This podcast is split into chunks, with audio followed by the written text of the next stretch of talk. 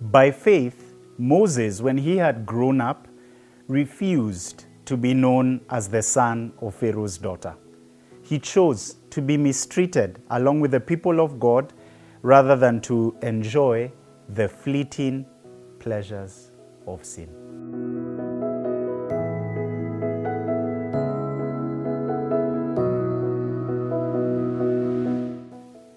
You're watching CITAM Church Online, and today we're talking about taking the path of resistance. You have heard of that phrase, taking the path of least resistance, which in many ways is like the mantra of our day and age. Taking that path that is smooth all the way, the path that is stress free, the path that doesn't challenge, the path that is well within your comforts, your comfort zone. But the path of resistance is what is referred to as the growth zone. It's the path where you will grow in character, where your inner person is going to be strengthened. And it's the path that we see Moses taking. It was a path of resistance because Moses reached a place, a fork in his story, where he could have continued along the path of identifying as an Egyptian. But there was something inside so strong. There was something that was pushing back against the, the, the tyranny of Egypt. And Moses decided to identify with his suffering people. Verse 25 of Hebrews, chapter 11, tells us that Moses chose to be mistreated along with the people of God rather than to enjoy the fleeting pleasures of sin. Moses took the path not of least resistance, but of most resistance. The path of least resistance would have been for him to continue to identify as an Egyptian and for him to enjoy the fleeting pleasures. That's what the narrator of Hebrews tells us. They, they were the fleeting pleasures of sin. So for Moses, it was not merely a matter of convenience, it was a matter of honoring God or dishonoring God. It was an ethical matter, it was a moral matter, it was a matter to do with sin. Taking the path of resistance will often involve saying no to sin. In this case, Moses took that path. He said no to the slavery of Egypt. He said no to the tyranny of Pharaoh.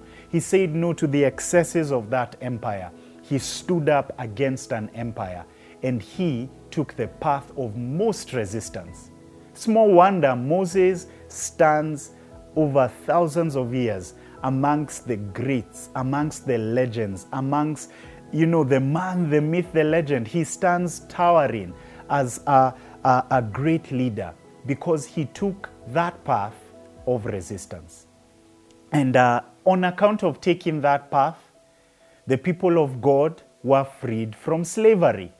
And so, on the other side of that resistance, on the other side of you going through that path of resistance, is someone's freedom, someone's redemption, the betterment of, the, of, of society. I think about a contemporary example like Professor Wangari Maathai, who recently was uh, quoted by King Charles in his address when he visited our country.